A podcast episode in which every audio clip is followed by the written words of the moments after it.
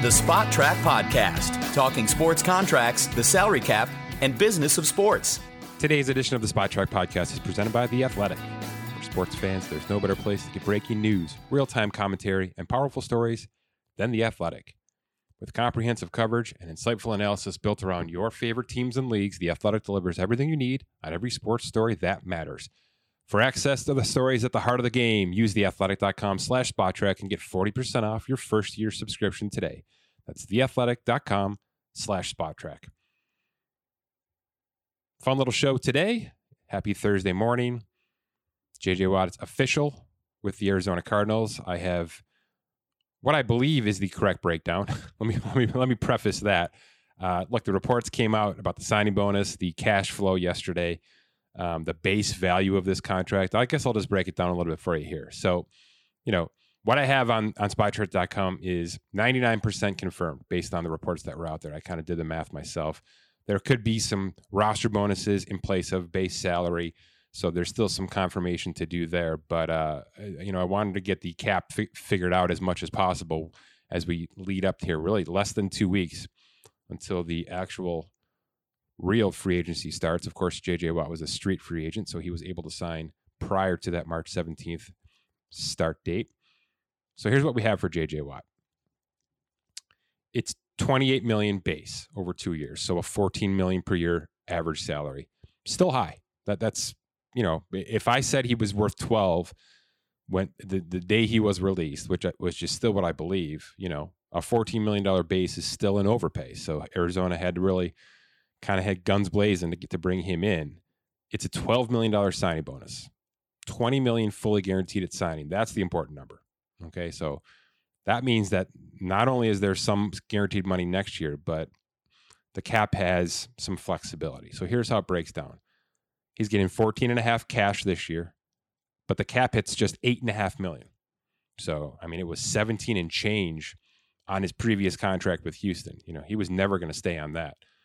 Um, and Houston had about, excuse me, Arizona had about 18 million to work with uh, on the 185 cap leading up to JJ Watt's signing. So he burned about half of their available cap space, to put it lightly. That that cap number jumps to 19.5 million in 2022, and five and a half million of that 2022 salary is already guaranteed. That could be a roster bonus. Some sort of compensation next year is fully guaranteed. That's how the guarantee at signing sort of breaks down another 3 million of that salary will kick in next March. So, you know, they could get out of him, get out of this contract after one year. They'd have to pay him five and a half million cash if they release him. And, uh, you know, there'd be about 11 million of dead cap, 11 and a half million of dead cap, but that's still 8 million saved. So there's a bit of an out next year, but it would come with a cash payment. So good, strong stuff from him. This is what I expect for a lot of te- a lot of free agents this offseason.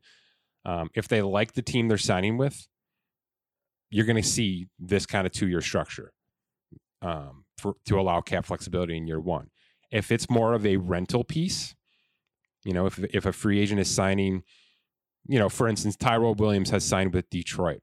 I'm guessing he's not thinking long term in Detroit right now, but to see as a one year flyer to go and hook up with Jared Goff and, uh, you know a couple of uh, the Anthony Lynn reconnection. By the way, perfect one year deal, huge incentive base. I, I'm guessing that's got a base of around three or four, and it can get to about six million with incentives.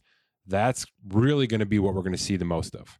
That kind of deal right there. JJ Watts is a bit of a, a, a heightened deal, right? Because of the money that was brought in. So because there's 20 million guaranteed, they really couldn't front load all that in 2021 and make it cap friendly enough to fill the rest of the roster out, like we talked about last show. I mean, there's seven mouths to feed in this defense. So you knew his cap number was going to be somewhat contained. It's eight and a half, really nice number for Arizona. And he still gets fourteen and a half million dollar cash this year. There's also three minute three million of incentives built in based on sacks. Um, basically, he's got to get 10 sacks in any year. He gets 10 sacks this year he gets a million dollar bonus, and we add a million dollars to his 2022 salary. He gets it again next year. It's another million dollar bonus. So there's your three million of not likely to be earned incentives, and of course, there's a no trade clause, which every superstar should be going for in the next iteration of their contract negotiations. So it's a nice deal. It's not 15 and a half a year yet. It's 14 a year. And it's eight and a half million on the cap this year for Arizona, based on what we are reporting. So one and done with the uh, with the big free agent contract. There's plenty more coming, of course. And unfortunately, the the releases are here. Um, Kyle Van Noy out. We mentioned that one. Henry Anderson out. The Jets. Uh, you know the Raiders have started to cut parts of their offensive line. Gabe Jackson's out. Trent Brown, the starting right tackle, is likely out. They're trying to move him via trade, but the numbers are probably too rich to move on from via the trade. Eh, they're they're going to wait out a release. Any team that's interested is going to wait out a release here and try to renegotiate with him. Um, like this guy made 37 million over the past two seasons with the Raiders. This was a big, big contract. And you know, there's 14 to be made this year, 15.25 next year. None of that's guaranteed. So the writing's on the wall. There's no question about it. But Gabe Jackson, his line mate, already off. Uh, the Raiders have made a couple of moves like this, and and this is you know Kyle Rudolph out in, in Minnesota. He's going to sign quickly. He's at the back end of his career, so that's not going to break the bank. But it's coming, and, and and with it are a lot of question marks. So, for instance, the Kyle Van Noy conversation really sparked some some violent Twitter Twitter work to the point of how could this guy get released after one year when he had thirty million dollars guaranteed on his contract? So I actually wrote a quick piece in our new spots section on Spotrac. So it's spotrac.com slash spots. This is just going to be like a, like a little mini blog where when something comes up that's quick and dirty, instead of me just tweeting it and putting it into 100 characters out there for you, I, I want to have something a little bit more stable that you can turn to.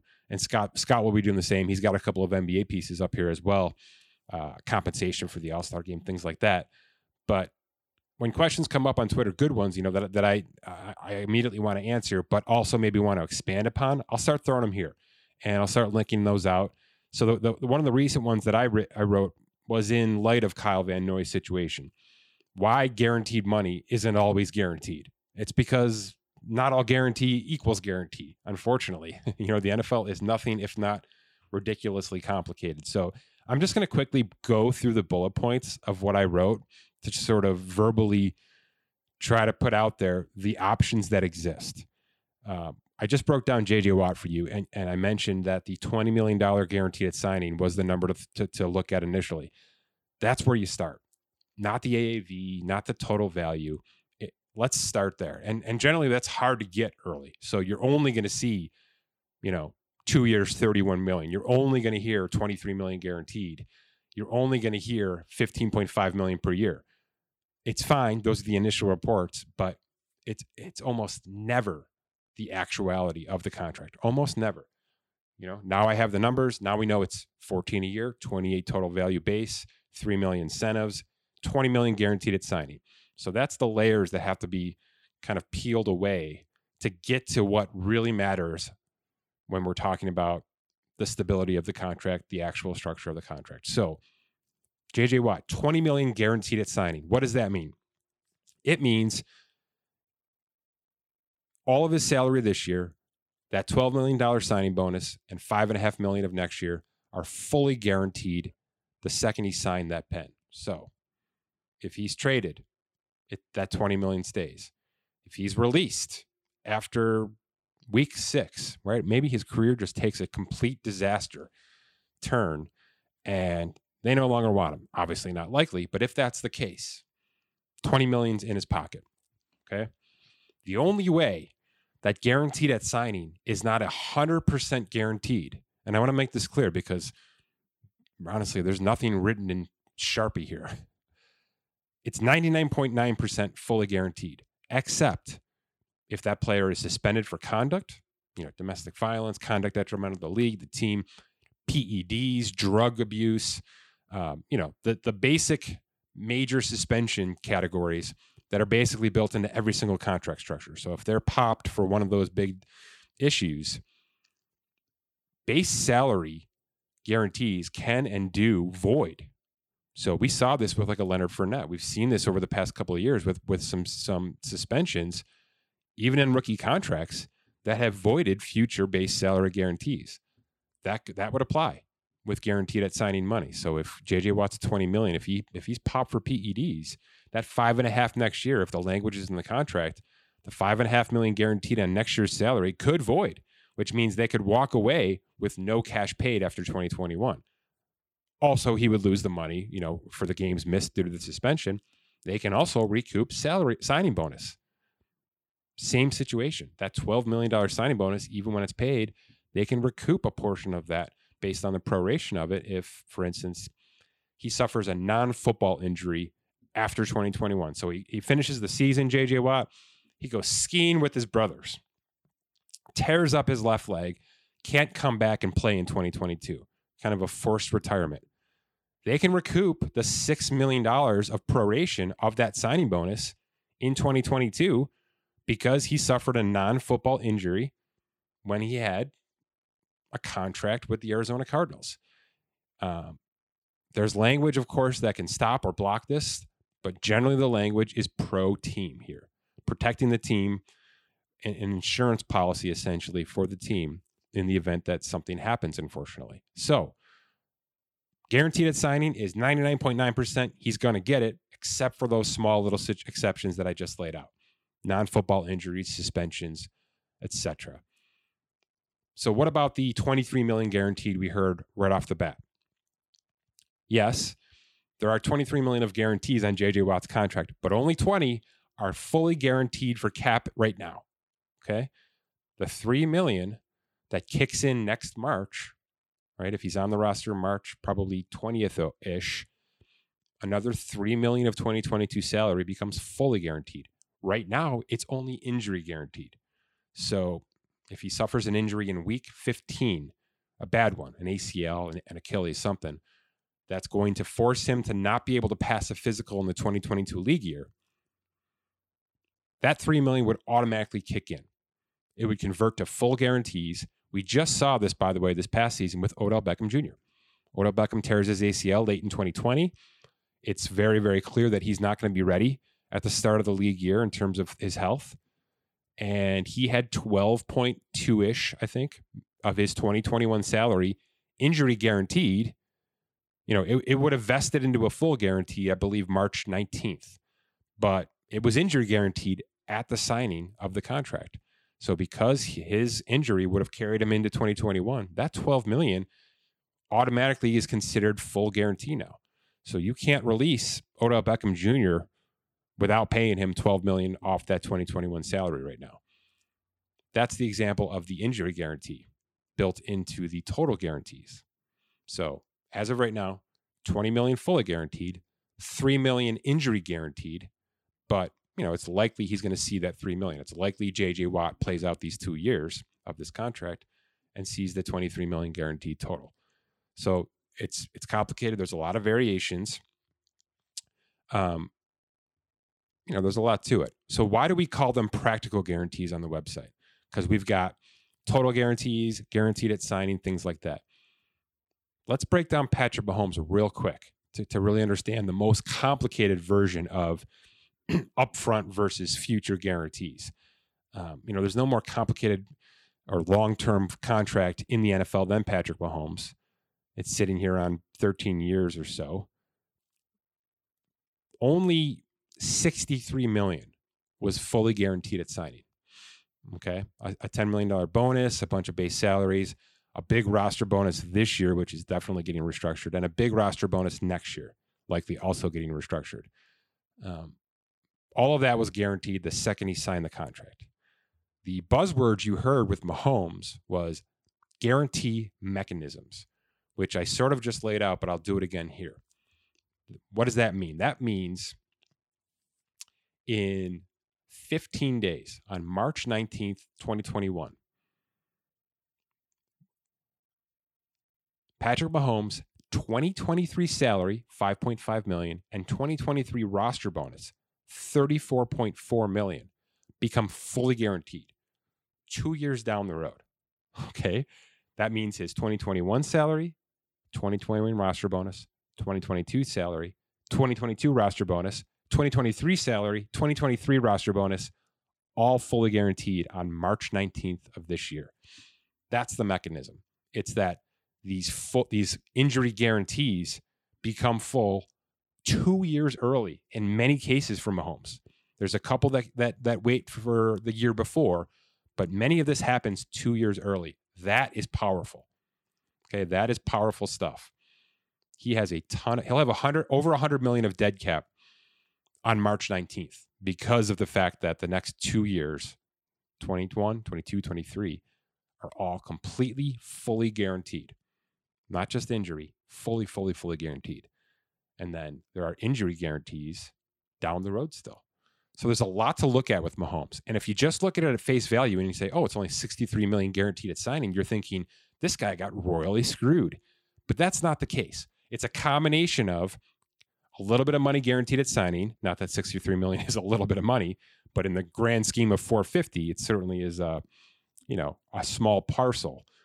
63 million fully guaranteed at signing, but these mechanisms allow future injury guarantees to vest much, much quicker than the average NFL contract. So he's going to be just fine, is my point here. Um, but this is like the poster child example of guaranteed at signing not being what it looks like because there's tons more coming, tons, tons more coming. So when you're evaluating a contract on Spotrac, yes, look at the totals at the top. Look at the total value, the average salary, the signing bonus, all that stuff. It's all there for a reason. It's a metric that many people use for various reasons. But in Mahomes' case specifically, and look, Van Noy, JJ Watt, you got to read the notes. You got to nerd it up and actually read some of the things that I've written because they really do explain the timeline of how things happen. And, and you'll be able to see, you know, if, if, a, if a 2022 salary vests fully guaranteed this March, that means that contract has some power in it. You know, that player is probably here or at least not releasable, right? He's still tradable on a guaranteed salary, but probably not releasable if that's the case with a player you're identifying or you're evaluating um, in this next couple of weeks. You know, cap casualties, things like that. So it, it's a big reason why I use the potential out because I'm I'm sort of trying to help you identify where that line is, where things get weak enough for the team to be able to say, okay, the guaranteed at signing stuff is probably gone at this point. The you know there are some future guarantees that can vest, injury guarantees that can convert to full if he's on a roster at a certain date or if certain things happen. But they can get out before that happens. So that's generally how I draw my potential outline. Um, if you'll notice, Patrick Mahomes does not have a, a potential out because you know there's not really a line that I can draw to say, hey, they can get out here, and then they'll have to, only have to pay him his next three salaries. That's not good for the Chiefs.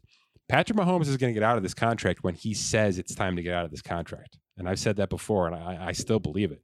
You know, when he's 29 and he's played five years of this contract, he's probably on either he's probably getting out of his contract at that point or he's about to get out of his contract at this point. Okay. Uh, it's not going to be prior to that. Now, now look, there are some silly numbers, silly numbers in this contract. And I don't mean to turn this into a Mahomes conversation, but I mean, in 2027, when he's 32, he has $60 million of cash on his contract. So you want to talk about a situation that, you know, a team's having to make a decision. What if Mahomes says, I'm waiting until 2028? I want that $60 million paycheck in one year. What do the Chiefs do at that point? right? Because this, you know, Kelce won't be there. Tyreek Hill won't be there. It's going to be a whole new iteration of the Kansas City Chiefs at that point. So it's very interesting, these long contracts, how they are going to have hills and valleys. But looking at I, every time I look at this contract, I have to say that out loud that there is a there is a year in six years where Patrick Mahomes is slated to make $60 million.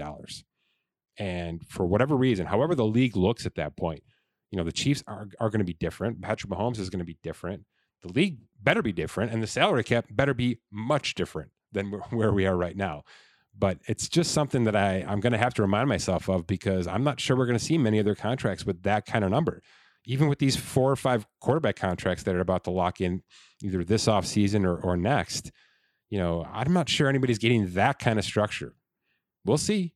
Maybe I'll be wrong with Josh Allen, but I'm not sure that that kind of number is going to exist in the NFL just yet. So hopefully this uh, uncovers some some of the concerns or confusions you might have Again, guaranteed at signing, 99.9% set in stone.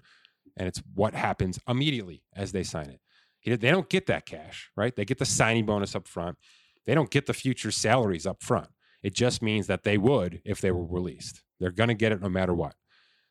The practical guarantees include those mechanisms. So, hey, you know what? It's it could be a two year deal, but his third year salary locks in year two, so he's probably getting that third year salary too. And then there's injury guarantees that have a chance to vest into full. For instance, JJ Watt's three million dollars in, in next year's salary. That's the separation. That's what that's why Kyle Van Noy has 30 million of total guarantees, but only 15 fully guaranteed at signing.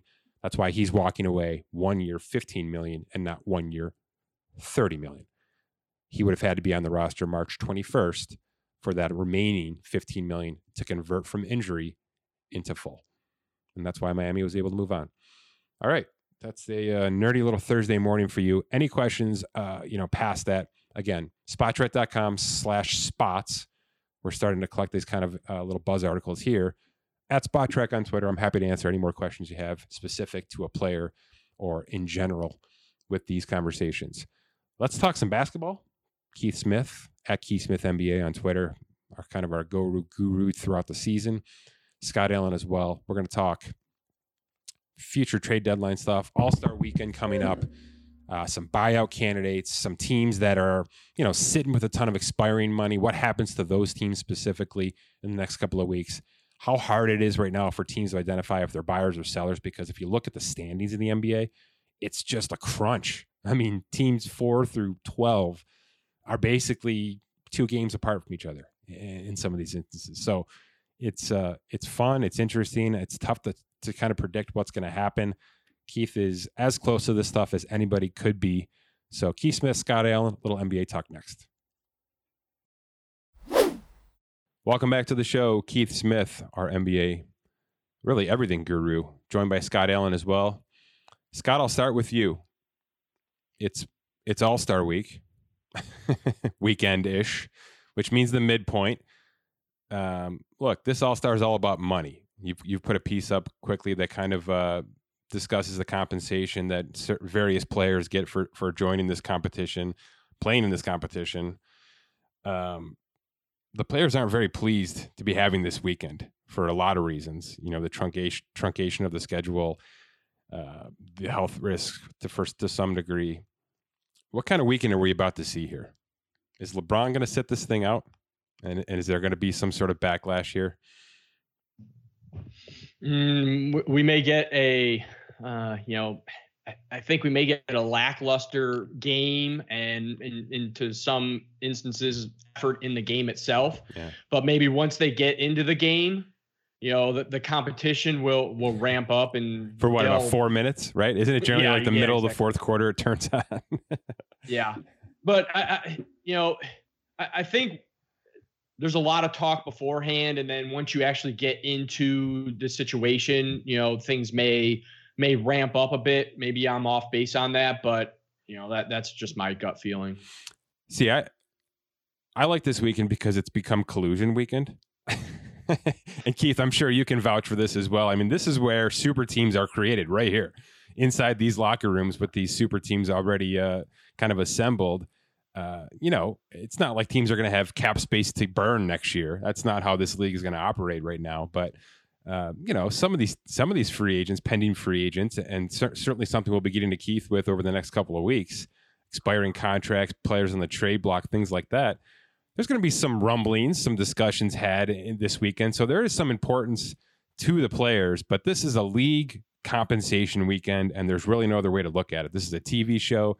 There's a ton of television money and sponsorships built into these three events um, and and it's going to happen whether they like it or not. Keith, I'm going to turn to you because it is getting closer here to trade season. We're about 20 days away from this deadline.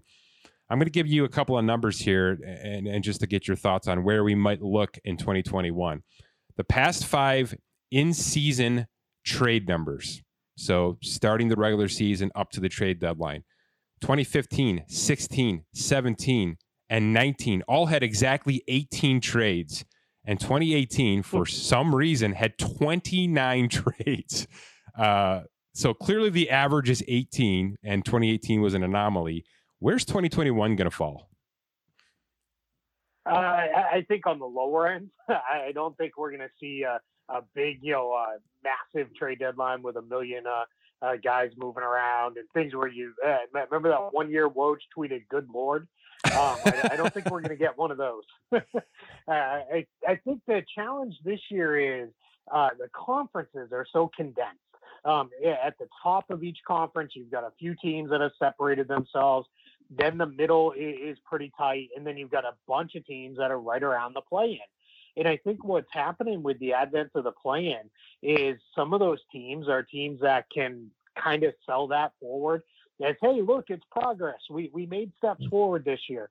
We we you know you should feel good about our season and feel you know content with the progress we're making. And they're probably going to hang on to guys whereas in a normal year if they hit the trade deadline and or a couple weeks out and they were you know four or five games out of that last playoff spot they're probably looking more towards all right let's let's uh you know start you know moving some pieces maybe rebuild a little bit here on the fly and do those kind of things. There, there's still you know, even three weeks out, there's still very few sellers in, in, the league. And that's, you know, in order for there to be buyers who want to get stuff done, there have to be sellers.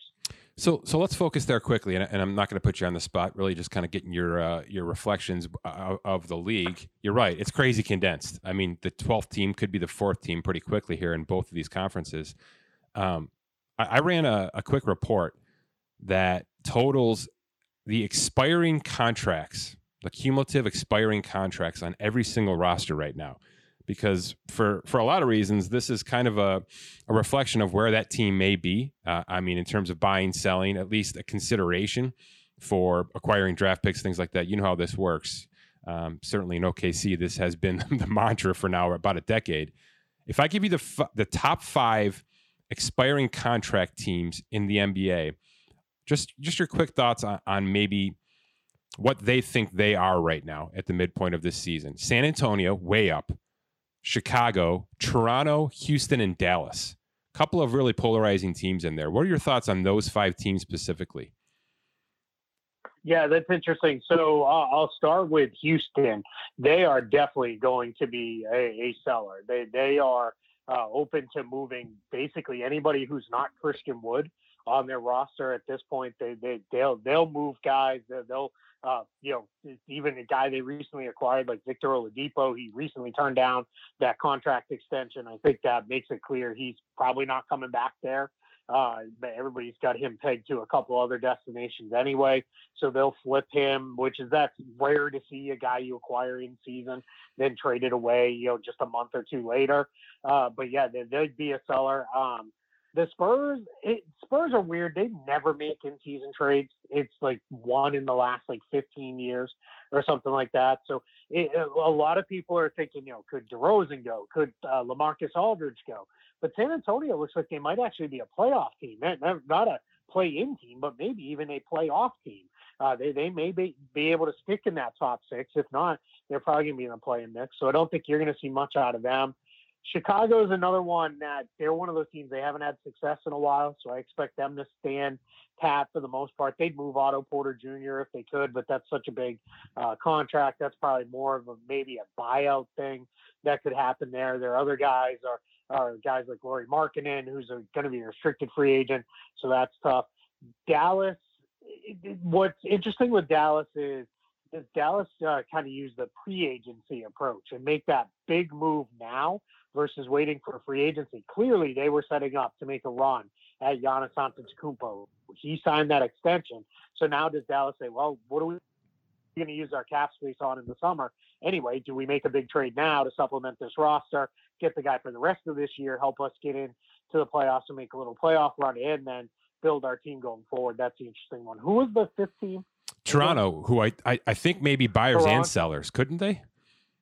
Yeah, they definitely could be. They're, they're in a really weird spot. Again, like Dallas, they were gearing up to make that uh, that big run in free agency this off season, and that's not you know really going to happen now. It's Kyle Lowry. There's been a lot of buzz around him, but his his numbers just so big, over 30 million. That's really hard to move in season unless you're either taking um, a big number back. That's probably not something Toronto really wants to do, or you're taking several guys back, and that's hard to do just because of roster spots. But I think what you're going to see with the Raptors is Masai Ujiri, maybe more than any GM in the entire league, if he feels like, hey, there's an opportunity to go for it and it's going to make us better now or down the line, he'll he'll take that home run swing more than anybody else. He's got that kind of confidence.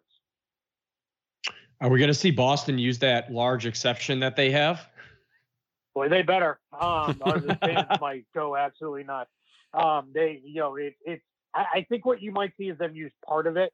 I don't know that they're going to use. I mean, using the entirety of it is hard anyway because they're hard capped. So they, they would have to really kind of um, you know work some stuff to to use the entirety of that.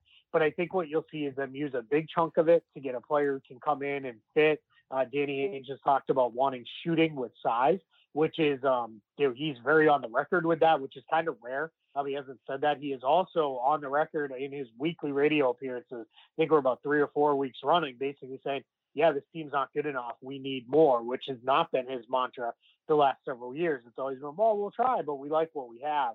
So I think you're going to see them probably use part of it, and then they'll roll the rest over and see, you know, hey, is there a way to use that in the off season to fill out the rest of this roster as you know some roster spots fill up. But but they need to do something because the fan base is not going to be happy if they just sit tight.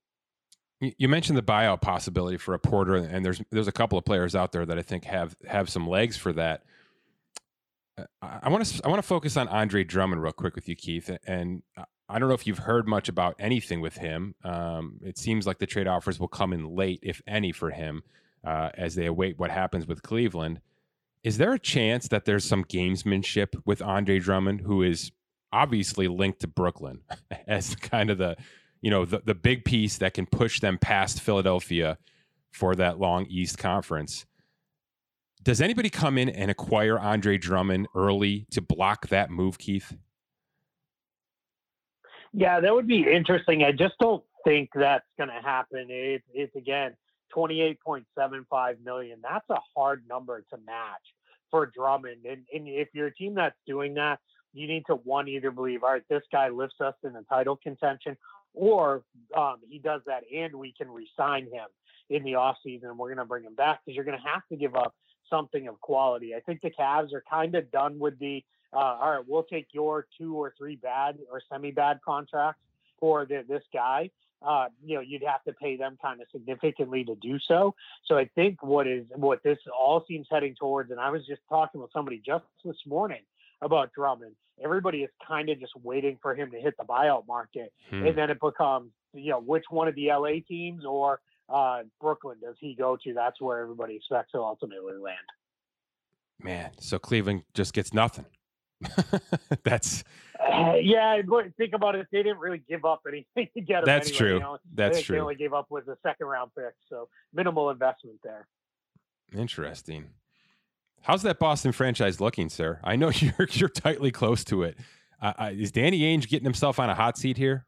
I, I mean, it just seems like the same same record being played for the last five years. Yeah, this year it's not even being played with a team that's you know top three in the conference. It's uh, it's being played with a team that's hovering right around 500. There's there's subsets of fans like there are in any city. There are fans who are, all right, this guy's had his chance, one championship in roughly 20 years. Get him out of here. It's time to move on. Uh, there's a whole group that lays all the blame at Brad Stevens. There's another group that, you know, which is led by some of the prominent TV people in Boston, uh, lumping it all on Jayson Tatum and Jaylen Brown, which feels odd. Um, and then there's, you know, then there's the more reasonable people who are saying, well, you know, it's a really young bench. So of course they're going to be inconsistent. And the, uh, the, we haven't had Marcus Smart. Kemba Walker's just working himself back. Let's see what the second half brings. But overall, I think uh, what what you're going to see is if they fall really short, if they're they're a first round out this year, I, I don't think Ainge and Stevens go anywhere, but I think that turns into the next year better be really really good, or one or both are going to have a lot of questions to answer. As we start to get towards the back end of the season here, there's been some talk of you know supermax candidates for extensions in the upcoming off seasons. Uh, you know, Embiid, Jokic, Doncic.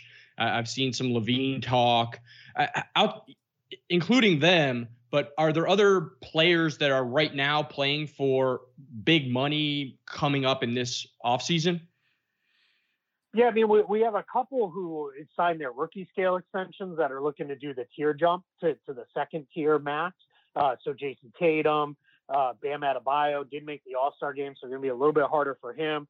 Donovan Mitchell, so those guys are hoping for All NBA nods, which will knock them up uh, up a tier to that second tier. But then on, on that that that uh, you know su- super max, yeah, of course Luke, Luke is in the mix there. Um, a couple guys were taken kind of off the board, like like Giannis, you know, did did his thing already, um, you know, with the Bucks. But yeah, jo- Joel Embiid's another guy who's you know trying to position himself. Rudy Gobert signed his extension, so he he's fairly well locked in. So you've got a handful of guys who who are are, are looking at, at you know where they're at, but it's it's everything now is after Giannis signed his extension and all the uh, best rookie scale players minus John Collins signed their extension.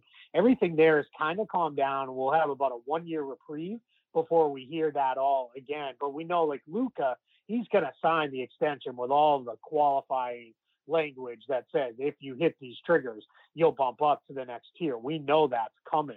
Um, so that that's not a not not a big surprise for him. I, I think Trae Young probably signs a similar type deal. Uh, the rest of that draft class pro- probably not. Um, I don't I don't think anybody else has proven themselves to that level. Uh, now that I've said that, there's of course someone I've completely forgotten, but I, I, think it's Luke, Luke and Trae for the most part are, are there.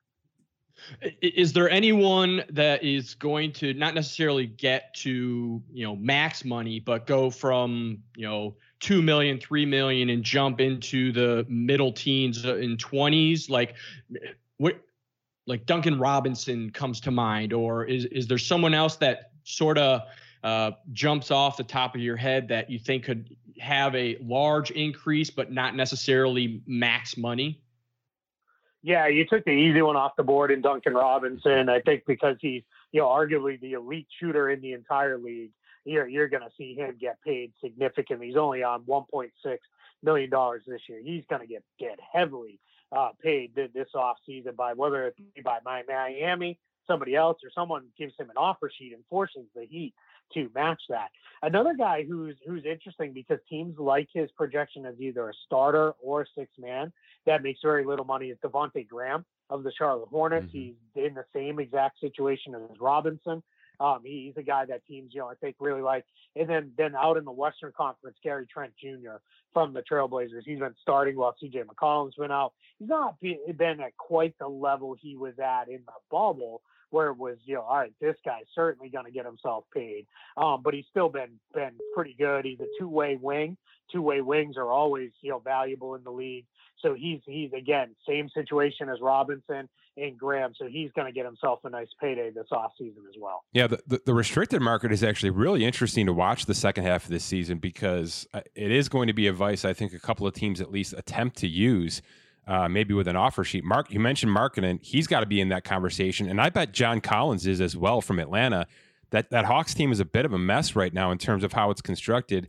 If the plan is definitely to max out Trae Young, which I don't know how they couldn't at this point, um, you know, I think some pieces will have to fall off that roster one way or another. So those are two names to watch. And then of course Lonzo. What the heck, you know, does this does the league do with Lonzo Ball at this point? It just seems like they've tried everything. Uh, it's it seemed like he was on a pretty good path. He is averaging almost 15 a game and five assists. So it's, you know, he's he's competent for sure. But if New Orleans has these mouths to feed over the next two years, I don't know how they keep Lonzo Ball in the fold here, right? Yeah, it's it's going to be hard for them. They, they also have Josh Hart, who's also up, yep. and, they love him as you know, kind of their their uh, you know six man energy guy coming off their bench. So that that those ones are going to be uh, you know really interesting to watch because I think John Collins. I think because there are going to be teams that have max cap space that are in the rest of the free agent market is kind of eh, as you look at it, it's just not very good.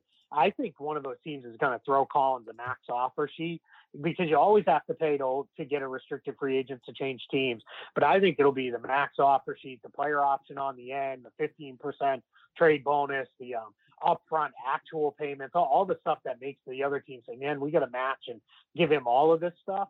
And the idea there is you're going to make the Hawks really swallow hard because of what you said about them getting paid. But then then it gets really interesting because you you have Lonzo. The other thing with Lonzo is he started to shoot it better um, which has always been kind of the question is, you know, if he can shoot it, this guy you feel really confident about. So, so I think it's going to get really interesting to see, um, you know, what ends up happening with those guys. Because in a normal year, teams go and spend all their money on the unrestricted guys, and then the restricted guys kind of get squeezed a little bit, or they just go back to their to their own teams. I've even heard a couple agents who have suggested, hey, maybe these guys will sign the qualifying offer play it out and hit the market next year when things might be a little more, uh, you know, a little better. Things might feel feel a little, um, you know, different from the amount ownership groups are willing to spend and the like. So if they go that direction, now that could be really interesting as well. I did. I want to go back to because I did miss one guy, um, and I'd be remiss if I didn't. Um, from the guys who aren't making a lot that I think is going to get himself a nice contract,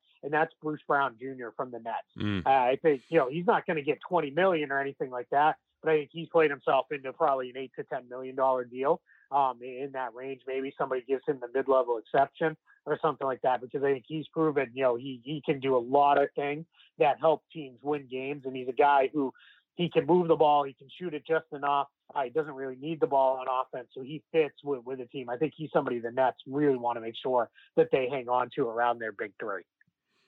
I like it. I really like John Collins to Dallas as well. I think Dallas could be that team that could try to poach. We'll see. Good stuff. Yeah, I like John Collins to Dallas or to uh, San Antonio. Uh, I think him mm. with those uh, all those young uh, wings and guards that they have. I, I, think he would really fit in well, and that kind of uh, parallels uh, on a little bit of a younger trajectory, but almost parallels when they went and got LaMarcus Aldridge to kind of give that big around around the wings that they had and move things forward that way. So those, those are the two teams I've got my eyes on for Collins that could, I think, very clearly throw him a max offer sheet. Let's go to the back end of the roster real quick. Uh, you know, the two-way contracts, the the league had expanded those rules from having them on the roster for 45 days. They increased it to 50 games. And now there's even rumor coming out that they're looking to even loosen those rules a little bit more going into the playoffs. From the games that you've watched and the games that you've tracked statistically, uh, are, are teams taking advantage of these two way players and them getting playing time, but not counting against the cap? Uh, there, there, are a handful that are playing um, somewhat regularly. I would say they're they're almost across the entire league. They are all, um, for, for, the most part, active just about every game. It's only been with the uh, bubble, the the starting that we even saw some of those teams um, push those guys, uh, you know, down a little bit further and say, all right, go go down to the to the G League bubble and and you're going to play down there, and then then we'll we'll figure it out when you get back. But yeah, there, there's a couple teams. Uh, the Cleveland Cavaliers, they've gotten a lot out of Lamar Stevens. Um, has played quite quite a bit for them. Um, so you're you're uh, the the Warriors, Juan Toscano Anderson has played a ton for them. And, and had they not done this change, which hasn't been officially announced and, and approved of, all right, we're gonna you know make it unlimited for this year, and they'll be playoff eligible. I think you would have seen it get um, Toscano Anderson would have had to been a guy the Warriors would have had to convert. And to do that, they probably would have had to waive like Marquese Chriss or somebody like that who who is expiring. Um, Amir Coffey has been in and out of the Clippers rotation. Uh, uh, Kyle Guy with the Kings. Uh, the, the, the Magic have had Chasson Randle in there because every other point guard on the team is hurt uh, this season, so they they've had to uh, use their two way guy um, there quite a bit. Garrison Mathews is a two way player for the Wizards, and he's starting uh, for them, so that gives you a sense for them. And then Gabe Vincent from the Miami Heat has also been uh, playing pretty significant minutes. So I think these teams, you know, are very, very happy. I don't think I know. They are very, very happy to see these uh, restrictions lifted. They wanted a third spot. The Players Association said, no, give us a regular roster spot, right? Because they want their guys taken care of. They want their veteran guys to get a chance. They want to get them paid. But ultimately, in the end, they compromised and said, all right, let's just lift these restrictions. And they're going to up the pay for the two way guys if they're used past those 50 games. So I think everybody kind of wins here. So do you think that going outside of this season that the league may just adopt this expansion of the two-way player instead of going back to the original, or um, have you heard one way or another? Yeah, they'll get a hard fight from the Players Association on that because the agents do not want um, the two-way players to be expanded. They didn't really even like the um, when they changed it from 45 days and took away the uh, practice or the travel portion of it. They they they because what they want is, hey, if a guy hits on a two-way, we want to force your hand into all right, you've used up your days, you need to convert them and get them onto a regular contract. That's where they want their guys. So they want to go that direction. I, I think you're going to see see it get, get more interesting. What I do think the long term vision is get 30 G League franchises in place, uh, one for each team, where every team has their own, and then I think you'll see the two way deals start to change a little bit. I think you'll see the rules change, maybe mimic Major League Baseball a little bit more, where you have you know, a number of times per season or something where you can send a guy up and down. I know baseball is different because the options are, you know, only so many times in a career and the like. But I think that's what you're going to see is once there are, you know, an affiliate for uh, each team has their own individual affiliate, then I think you'll see it uh, progress into much more of a true minor league. I think at that point, you may even see them add rounds to the NBA draft where they look at it and say, you know, hey, these uh, you know, last you know, two rounds of the draft or something are only uh, you know, two way players or players who have to spend at least a year in the G League or something along those lines. I love that. I hope it gets to that point soon. I think that would be very, very good for the league. Not great for college basketball, but pretty good for the league. Um, it's necessary at this point. Keith, great stuff. Let's get you out of here on this. Let's go around the room. Who is your current MVP right now? Keith, we'll start with you.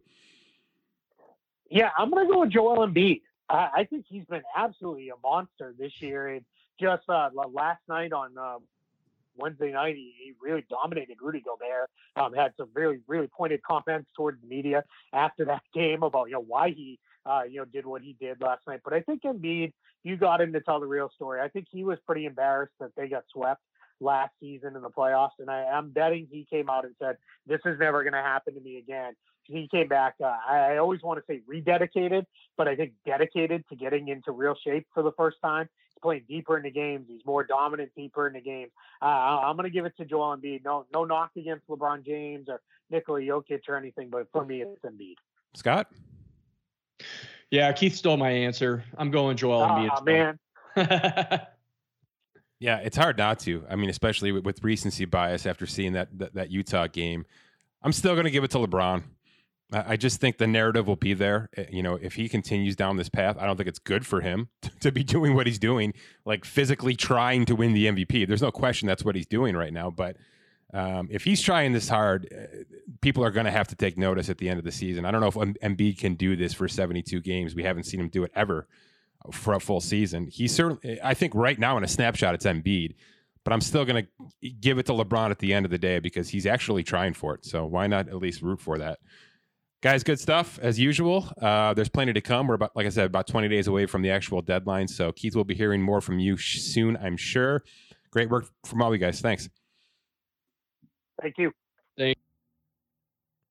All right, my thanks to Keith Smith. He is at Keith Smith NBA on Twitter. An outstanding follow in season and out of season, but really a, a great addition to our team here in terms of the NBA facts and figures my thanks to The Athletic. Visit theathletic.com slash Spotrac. Get yourself 40% off your first year subscription. Plenty to read there on the app, on the website, wherever you get your sports fix.